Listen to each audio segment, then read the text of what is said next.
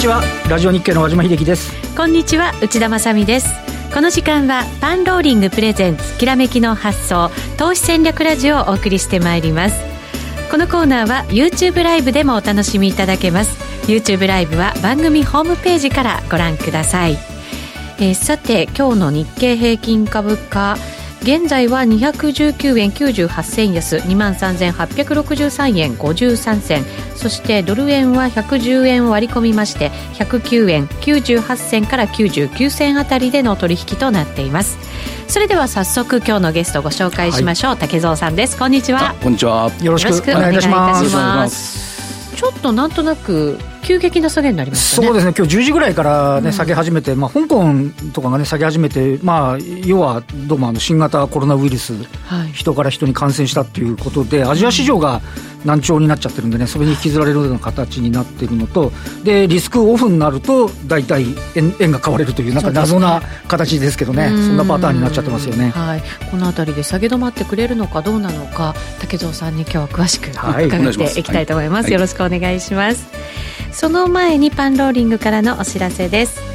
3月7日土曜日に開催される投資戦略フェアエキスポ2020先行予約受付中です今日のゲスト竹蔵さんをはじめ石原淳さん小次郎講師さんといった人気講師に加えて10万が100万になる株の本当の探し方の著者スポさんそして、えー、米国株投資でおなじみのタパゾウさんさらに投資家メンタリストサイさんなど今回初めて登壇する有名投資家も続々決定しています。毎年セミナースケジュールを公開後、すでに満席になってしまうのですが、すぐに満席になってしまうのですが、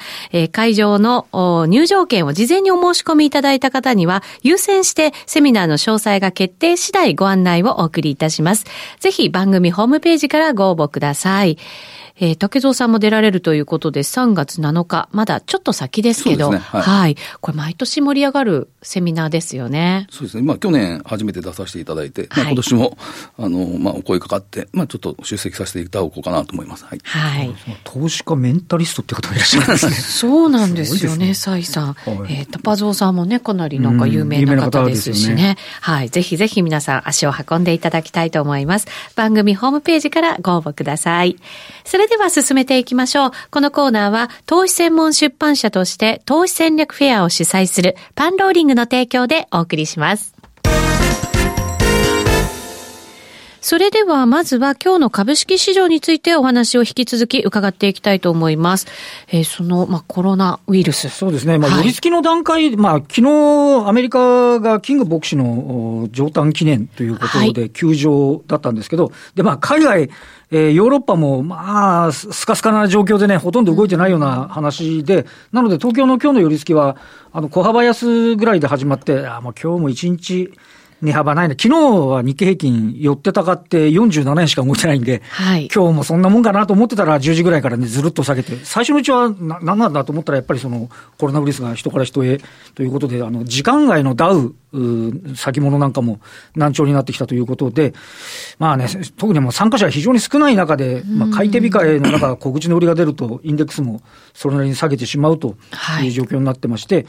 えー、結果的には今、えっ、と、安値圏ぐらいでのね、今も推移というような形になりましたね。はい。まあ、ここまでは下げたところでは買いというような投資行動があったわけですけれども、はい、今回はどう考えればいいのか。24日から春節ですよね。中国、だ今日からもう台湾市場休みなんで、はい、あの、やっぱりね、ちょっとあの、あの、武漢をはじめ、その、その辺のところから日本にも来る、結構武漢からの直行便調べてみたら、それなりにあるんですよね。あだからやっぱり、やっぱりちょっとね、その辺警戒しちゃうような形ですけど、竹戸さんどうせちょっとやっぱ嫌な感じですかね。まあ、これ、ま、え、サーズでしたっけ、うん、あの時は確かもうそれが発表した時に相場結構下落したのをちょっと覚えてて、はい、まあ、昨日とかちょっと見たら。結構ね、前ですもんね。2003年だそうですよ、す調べたら。まあ、その時ちょっと、やっぱり日経平均とか、ええ、あの、出た瞬間に結構下がったイメージだったんで。そうですか。ちょっと昨日見たらそうでもなかったんで、大丈夫かなと思ったら、今日、やっぱり人から人っていうのがちょっと大きかったのかなと思って。ねうん、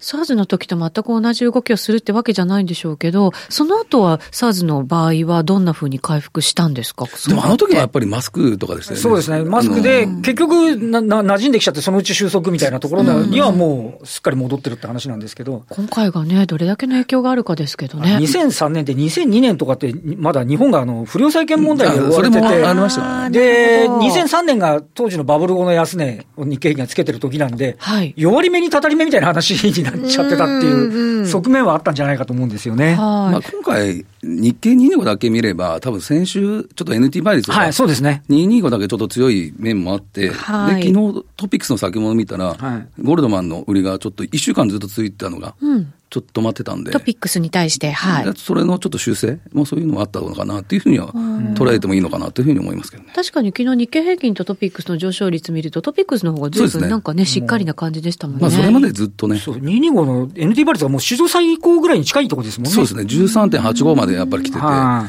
あそこのところでちょっと一旦、はい、これがちょうど3回目ぐらいじゃないですかね、13.85。85ぐらいまで来たのが。そこまでいくと、やっぱりちょっと行き過ぎな感じのイメージになってくるんですかね。まあ、そこに一個にやっぱトピックスの GS の売りがずっと5000枚ぐらい、5000から6000毎日言ってた。やっぱそこでトピックスだけちょっと飲み屋悩んでたかなっていうふうにはちょっと捉えてましたけどね。なるほど、はい、それが止まったってことは、まあ、一旦止まったことなのか、ちょっと流れが変わるものなのかって、判断ね、まだしづらいですけど、まあ、ね、どうなんでしょうね。トピックスの方はやっぱ日経225に比べれば、あの、まあ、下落率は止まった、また NT 倍率はちょっと収束してるかなというふうに思います。そうするとじゃあ。がね、傾き出すとちょっと危ったし感じもするんですけどね、トピックスで特にね、買い入ってくると安心感出るしみたいな、ちょっと継続しちゃう可能性もあるかもしれない、ね、その辺ちょっと注目かなとは思ってますけどね。ね、止まった止まってくれてればいいんですけどね、はい、このままね。ねはい、えー。ただまあ、ちょっとその NT 倍率の、一応その、なんていうんですか、改善に向かってみたいな。昨日はちょっと止まってたんですけどね。うん、はいはい、わかりました、はい、そうすると、じゃあ、ちょっと前回のその2003年の SARS の時の相場、ちょっと思い起こしていただきながらって感じになるんですかね。えっとね、エアテックだとか、その、あの、関連銘柄が買われて、えっと、今日だとニックビルとか、HIS ですかね。旅行関連とか、うん、HIS はハウスボスもやってるんで。そうですね。で、えっ、ー、と、ニックビルは、あの、えー、中で、空港の中で、えー、免税店やってるんで、やっぱお客さん減って売り上げ減っちゃうんじゃないかっていう懸念みたいなものも、一部出てきたりするっていうね。やっぱそ、まあ、他に材料がないんで、それが買い手係、売り手係になっちゃってる側面もね、場合によっちゃあるかもしれませんけどね。そうですね。やっぱり、昨日あたりもなかなか材料がないっていうね、商いもそんな感じでしたからね。風さん商いになっちゃってね、昨日ももうね、3, 3連休って分かってるから余計受けなかったっていう話もありますからね。うん、確かに、はい。次の材料は何なのか、この後のコーナーで竹蔵さんに伺っていきたいと思い ます。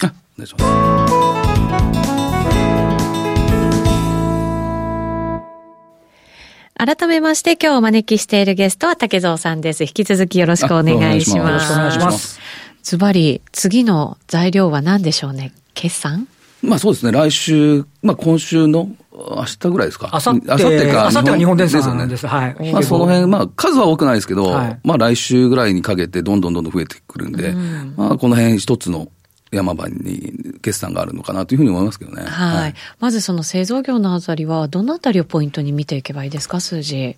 うんやっぱり、今回、DX ですかね。その辺の関連、うんはい、デジタルトランスフォーメーション、うん、ですね。テレアスカイとか、あの、セラクとか、そのあたりのところに収益が乗っかってきてたんで、まあその辺ちょっと注目かなというふうに今、紙面にも結構出てくるようになったんですよね。はい。まあ、その辺ちょっと注目と、あとやっぱり 5G ですかね。5G。はい。まあ、その辺ちょっとやっぱり注目かなというふうに思ってますね。うん。なんかやっぱりこのあたりの銘柄って、その米中のところにもかなり振らされたみたいなところもね、ねあったりとかする銘柄もありましたから。デジタルトランスフォーメーションの中でも、あの今だと、えっ、ー、と、例えばシステムインテグレーター系のね、うん、そういう、あの、裏でいろんなことをやってる人たちっていうのが、業績、ここのところ1年以上に、もうずっといいですよね。やっぱりまだ人手不足も続いてて、はい、やっぱりそこに人材っていうのもやっぱり、結構いないって聞くんで、やっぱそういうところに今、受注がまだ来てるっていうのはき、まあ、あの、話とか聞くんで、まだ1年ぐらい、まあ続きそうな気がしますけどね。野村総合研究 NRI の前回の上期の決算の時に、あの、IT 投資だけは聖域だって言い切りましたからね。企業にとって IT 投資は聖域だと。だから私たちの仕事はまだまだ増える。ああ。野村総研強いですからね。強いですね。だから、えっと、要はあそこだと金融系のシステム、人が余ってるから銀行がリストラするとシステム入れなきゃいけなくなるんで、はい、っていう話で、あとは、えっと、セブンアンダイ・ホールディングスも10%以上の売り上げがあるんで、ここはキャッシュレスだったり、物流だったりっていうね、やっぱそういうのがあるから、で、やっぱりそういうあの関連の仕事は確かに忙しいなっていう感じはしますよね。人不足はね、本当にどの業種でもいろんなところで問題になってますからね、はい、そこへの投資っていうのはまだまだやっぱり活発に行われる。そうですね。まあ、僕たちの年代になってきたら、やっぱり今ね、聞いたら結構、首切りの年代にもなってきてるリストラ。まあ、そういうのも、どんどんどんどん、その、なんですか、機械、あの、コンピューターが使えないというふうな流れにもなってきてるとは思うんですけど、そうですね。まあ、その辺は、まあ、自分たちをね、考えていかないと、こういう年になったのかなっていうのは思いますけど。本当そうですね、はい、またできるところは機械に任せるとかね、ね。AI に任せるっていうのがね。あと、ちょっとローテクの話で申し訳ないですけど、ええ、昨日、昨日あたりから話題になってるあの、前田建設と前田道路があるじゃないですか。はい、あれだって結局、人手不足。おあの、いや、前田建設サイドしか記者会見を開いてないんで、え。でそれに出てて、要は、やっぱこれから、えー、インフラの老朽化があったりで、前田建設ってあの、コンセッションっていう、あの、要は水道とかっていう公共工事の受託なんかをやったわけですよね。はい。で、あの、老朽化で人足んないわ、新しい業務をやるわ。で、そんなところで、やっぱりその、えー、シナジーを見込んで、えー、私たちは一体となって仕事をしたいって。うん、前田道路の方は僕たちはあんたの持ってる株式を買い取るからほっといてくれっていう、あの、なかなか微妙な、あの、は、関係ではあるんですけど、でもやっぱり人が足んないから、なんとか囲いたいっていうね、イメージには。珍しいですよね。珍しいですね。グループ会社で喧嘩するっていうね。そうですよね。はい。あんまり見たことないですね。見たことないですね。うん、意外におとなしくまとまるっていう しかも最初に発表したのは前田道路の自社株買いのが先でしたからね。5分後ですからね。はあ、あそんな感じだったんですか？そうなんです、そうなんです。ちょっと長いこと言いますけど、やっぱりこのグループ会社で、まあ、その前に東芝買ったじゃないですか。あそうですね、東芝はこう、ホヤがやって、あそうですね。そっちは却下して、安い方に行ってっていうのがあったんですけど、はい、今回前いきなり、親子喧嘩みたいになっちゃって、そ、ね,、こはあんまりちょっとね、見たことなかったあれだなと思いますけどね。グループ再編でもね、日立系はみんな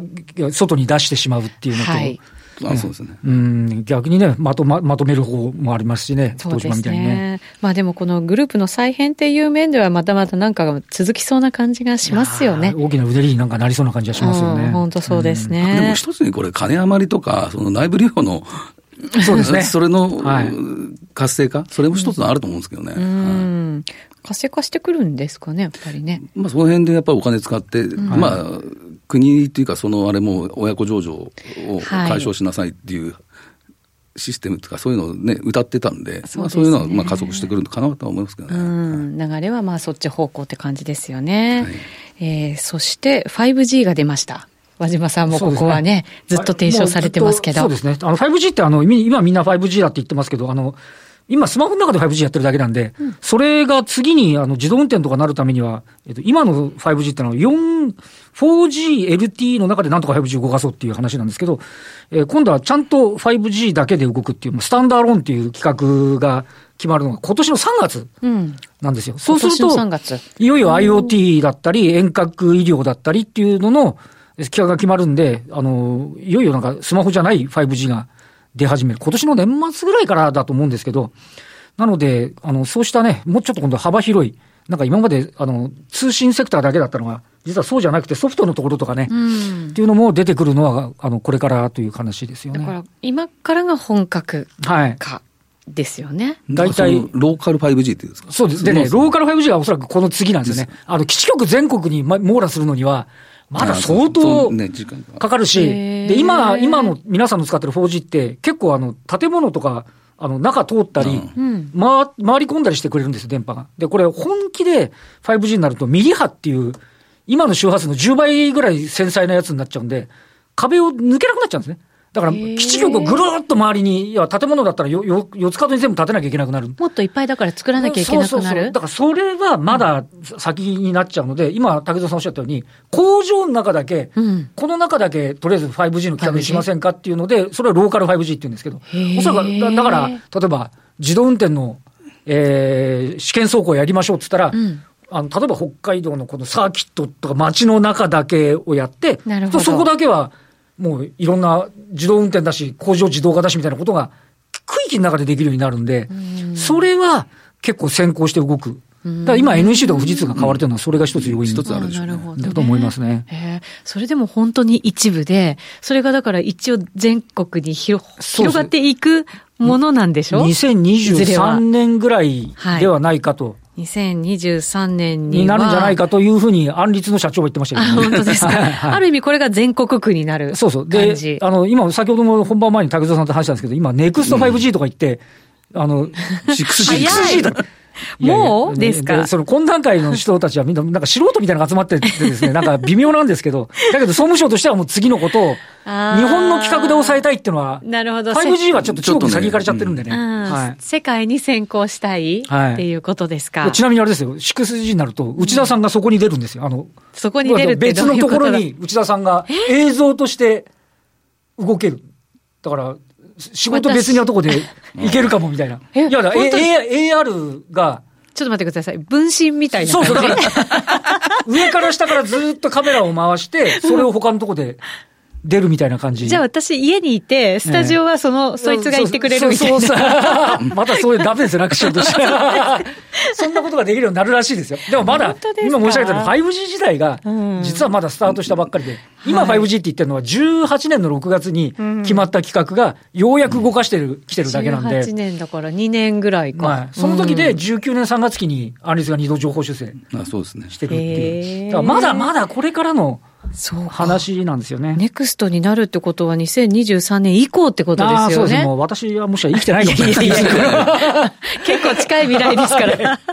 うん、でもどんどんどんどん次の企画をね、っていうことで動いてるってことですよね。先に行かなきゃいけないのは確かだと思いますね。うん、はい、世界で取っていこうとするならばね。そういうことですよね。そうですね。そういう意味ではやっぱりちょっと個別に注目みたいな感じの相場になるんですかね、しばらくはね。いや、もう、この10月、去年の10月から、はい、やっぱりもう個別銘柄だけ見れば結構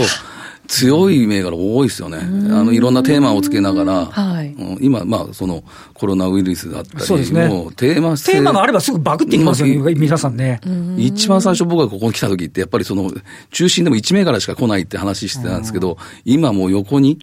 どんどんやっぱり広がってきてるイメージなんで、結構やっぱりその、まあその資金の、なんていうんですか、流れは早くなってるかもしれないですけど、うん、まあでもその、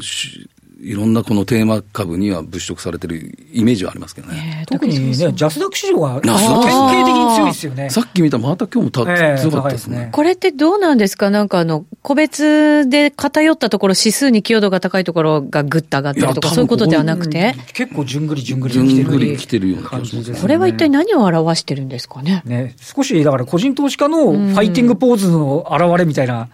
ところはあるかもしれないですね。まあ、片やでマザーズがちょっと弱いのが気になるんですけど、相変わらず。そっちは何を表してるんでしょう、ね、こっちはね、バイあの赤字のバイオとか IT が変わちょっと去年評価下げたじゃないですか。はい。あの、やっぱそれが、あの、要はちょっと、敬遠されてる上値は重たくなってます、ね、ああと、まあ、新規のね、IPO もちょっと、うん、あの、味噌ついてる、この前の、何でしたっけ、247で、はいはい、もうだからちょっとそういう、じゃあ、ジャスダックの方に資金が行きやすくかったかな。レーティングでね、あの J タワーとか、ちょっとでも上がると、すぐバーッと来たりはするんですけどね。はい、なるほど。じゃあ、物色意欲みたいなものは、今、ジャスダックの方見てると、結構強いぞ、みたいな感じはね。より個別っていう形じゃないですかね。うんはい、特にまあ、大型株が動きにくくなってる分、はい、そういう、まあ、動きのちょっと軽めな個別の方にっていう。でもね、今あれですよ、うん、ちょっと今日はわかんないですけど、えっと、今年に入って日経平均採用の225銘柄のうち、はい、私がチェックしてるだけで7銘柄上場来高値なんですよ。へえ、あ、そうなんですね。5G で言うと、東京エレクトロンとか、あと伊藤忠とか、富士写真、富士フィルムが、えっと、今年に入って2007年の最高値抜けてきたり、うん、うん、というようなことで、やっぱそれね、強いやつは徹底的に強かったり、そうです、そうです。大型の中でもですね。今、強いやつは強くて、弱いやつは徹底的に弱いというのは、本当にそういうのが。あったりしますね、えー、でちょっと昨日ぐらいからちょっと銘柄が変わってるような気もありましたけど、はい、先週あたりからですかね、うん、でもその辺面白いなと思って。その、まあ、物色、ちょっと銘柄が変わったみたいなところって、ちなみにどういうところからどういう？半導体ですよね。半導体？はい。ちょっとあの売られてきたかなっていうところはありましたけど、ね。ここ先行したところでしたよね。先行したところ一服になると、結果的に言うと、日経平均採用銘柄の値が差が多いんで、はい、やっぱりちょっと NT バリス少しね、解消になってそうそういうところあると思います。ね。なる可能性ありますね。そうですね。半導体はでもなんとなくまたこうタイミング見ながら回ってくる感じなんですかね。それがうまくね、循環物色されれば、はい、まだそっちの方に来るんでしょうけど、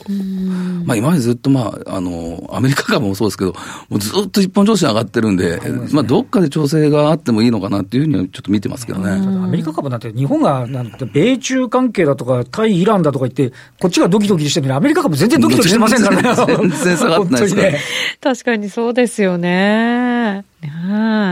えー、そういう、まあ、循環が効いてるっていうことは、まだまだ相場は強いっていうことなんですかね、そうするとね。ぐちゃっと来ないとね、だからアメリカ株が急速に調整しちゃうと、なかなか、あの、回転が止まっちゃうんで、はい。ぼーっとしててくれるうちには、なんとなく、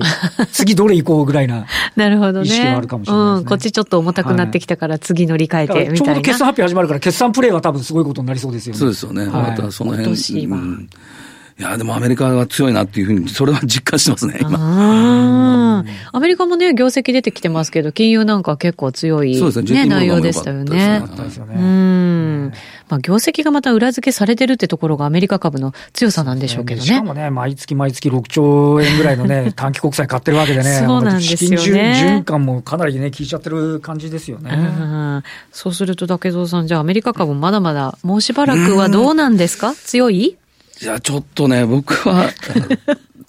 ある程度ちょっと、この前ちょっと出てましたけど、日本のあの時価総額が向こうのベスベスト6か7そうそうそうですよね。だって GAFA だけでも500兆ぐらいいっちゃう。増加分ですよ。増加分ですよ。はあ。増加分だけで。だからそこのとこ考えれば、もう日本のなんていうトヨタとか、今日トヨタちょっと買われてましたけど、その辺がちょっと盛り上がってほしいなと 若干思いますけどね。ソニーとかね。そう、その辺ちょっと。トヨタが25兆じゃないですか。日本の企業でも50兆ぐらいのになる会社がね、出てきて、出てきてね、叱るべきだと思いますけどね。それをちょっと見ちゃえば、今からちょっとアップル買えるのとか、そう思っちゃうんですけど、どんどんどんどんいっちゃうところがね、まあそれが今株なんでしょうけどね。先週の土曜日、ちょっと埼玉の方で講演していただいて、で、あと終わった後でお客さんと話してて、まあ結局去年1年は外国株が一番儲かったって。GAFA 買ってりゃよかったっていう。だからもうアップルだって倍になってるわけですね。マイクロソフトもそうですし。そうですね。ポートフォリオが、だからちょこっと始めたつもりが、半分以上外国株なんで持ってるだけですよ。だから持ってたらずっと時間差が増えちゃってるわけですもんね。ねそういうお客様。そうそうそうそう。ね、そうそう。まあ、結局そこを買わないとファンドも開けちゃうんでしょうね。いろいろんな、そこを踏み入れとかないといけないから、どんどんどんどんそっちの方に行くっていう、ね。う結局上がるもののところにお金が集まって、さらに高くなって、さらにお金を巻き込んでっていうね。で、ね、業績がついてきちゃうみたいなね、感じになってるっていうのはね。そうですね。ちょっと羨ましい感じはね、しますけどね。羨ましいですね。日本にもそういう企業が欲しいですよね、プラットフォーマーみたいなのは、ね。まあ、でも去年だけ見たら東京エレクとかもそうね、そうですね。いい村田とか見ても、まあ、10月からは結構ね、チャートだけ見れば、まあ、富士通もそうですよね。うん、確かに。東京エレクトロンはようやくに17年の高値を抜けた感じですからね。一時はね、もう本当に18年はどうなることかと思いましたけどね、19年でキャッチアップしたみたいなところですよね。富士通とかね、NEC とかだったら、ね、IT バブルの時ぐらいは、ようやく、ちょっと。そうか。うん、IT バブルか。そうそう。だけど、富士通はまだ、まあ、まあ、まあ、全然高いあそうそう。あれが、ね、単位変えちゃいましたからね。うん。ねえ。まあでもなんか、バブルっていう声もね、いろいろアメリカなんか出始めてるわけですけど、バブルだったらなおさら買っていかなきゃいけないのかなとかね、どうなんだろうと思って。まあ、そこの高値を買いに行くのか行かないのかでしょうけど。バブルかどうかってまた微妙ですけど、うん、IT バブルの時はバブル、後からバブルでしたじゃないですか。でも、あの時ってやっぱり世界が変わるみたいな形で、ああ1998年ぐらいから買ってったわけで、マルチメディア関連とか言ってですね。でも、なんかその時のムードはありますよね。日本が、だからやっぱり、それこそ 5G とか、あとは、ね、だからいろんな自動運転とかがいよいよ始まるみたいな。いろんなものが大きく変わる転換点みたいな。うん、第4次産業革命みたいな、になりそうだっていう感じがあるんで、ええね、その分だけプレミアムつけてもいいんじゃないの的な、ね、後からそれはどうだったのっていうふうになっちゃうかもしれないですけど、なんかいけ、そういうなんか見立てはありますよね。うんまだ日経平均はね、昭和の終値にも届いてないわけですから。日経平均をそこでね、あの、結局採用銘柄で今違うわけじゃないですか。確かにね、同じには比べられない。まあ、あの当時、まあ自分で、まあ、バダチやってる時も思いましたけど、やっぱり、あの、品薄銘柄、うん、それがもう10、ね、うん、あの、日経とか、そういうのがあって、そまあそういうのだけ上げて、あ東京ドームとかね、うん、そういうのと今のその指数を一緒にするのちょっとやっぱ2000年とこからやっぱり見ないと、あそこあそこでコロッと変わってるじゃないですか、やっぱそのところからなと思いますけどね。そこから比べるとどうなんだ、ね、ダメなんですよ。うん、もうちょいトピックス。はね、本当に去年1年間、要は日経平均が18年の10月とか1月に2万4000つけてるとき、18年1月からずっと上、下値切り上値を切り下げちゃってるんですよね。これどうですかね、ちょっとね。だからあれですよね、あの、銘柄数が多くなりすぎて、この前話になってたと思うんですよ。ね、あの、トピックスの結局、銘柄数、はい、昔、225悪っていうのが、ね、はい、よく言われてましたけど、なんか最近だったらトピックスの悪じゃないかっていう、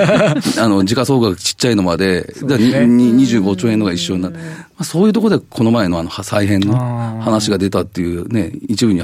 聞きましたけどね。うん。そこ再編したら変わっていくんですかね、結局なかったことになりそうです、ね、残りたかったらみんなどうぞみたいな、なんか何のために会議したんだっていうね。あれ決められないですよね、ねやっぱり。はいね、ちょっとびっくりしましたけどね、出てきた時はね。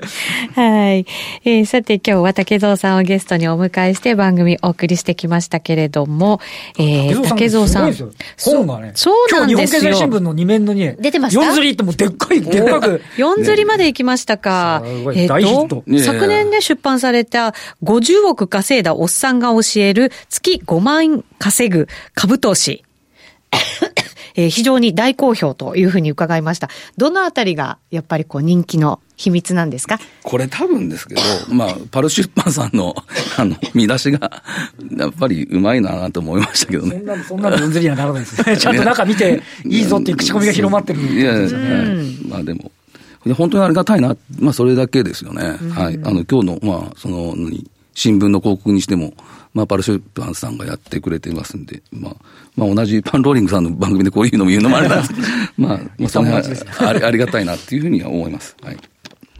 まだ読んでないという方はぜひですね、はい、お手に取って読んでいただきたいなと思いますが、もう一つ読んでいただきたいのが竹蔵さんのメルマガでございます。毎朝、寄り付き前に配信しているメルマガということですが、この、えー、読者の方、竹蔵さんのメルマガで、えー、今後政府が、えー、注力しているテーマから投資対象を絞ったり、ニュースの動向に注目してさ、えー、実際にチャンスをものにしたりという方々が多いということでございます。このあたりいかがでしょうか？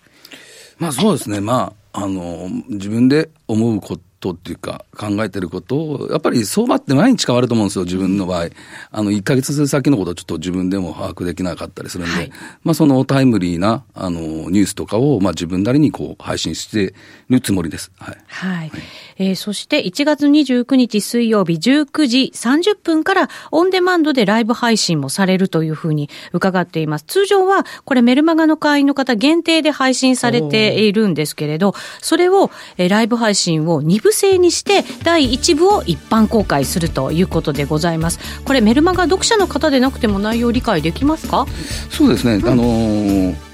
まあ、優しくあのお伝えしようと思うんで、はい、まあ、あのお手柔らかにお願いしたいなというふうに思います、はい、ぜひぜひご覧になっていただきたいと思います。メルマガ購読者が毎毎月楽しみにしているライブ配信。ぜひパンローリングチャンネルでご視聴ください。チャンネル登録がおすすめです。またメルマガのお申し込みは番組ホームページからお願いいたしますさてこの後は YouTube ライブで限定配信ございますので引き続きご覧になっていただきたいと思いますこのコーナーは投資専門出版社として投資戦略フェアを主催するパンローリングの提供でお送りしました。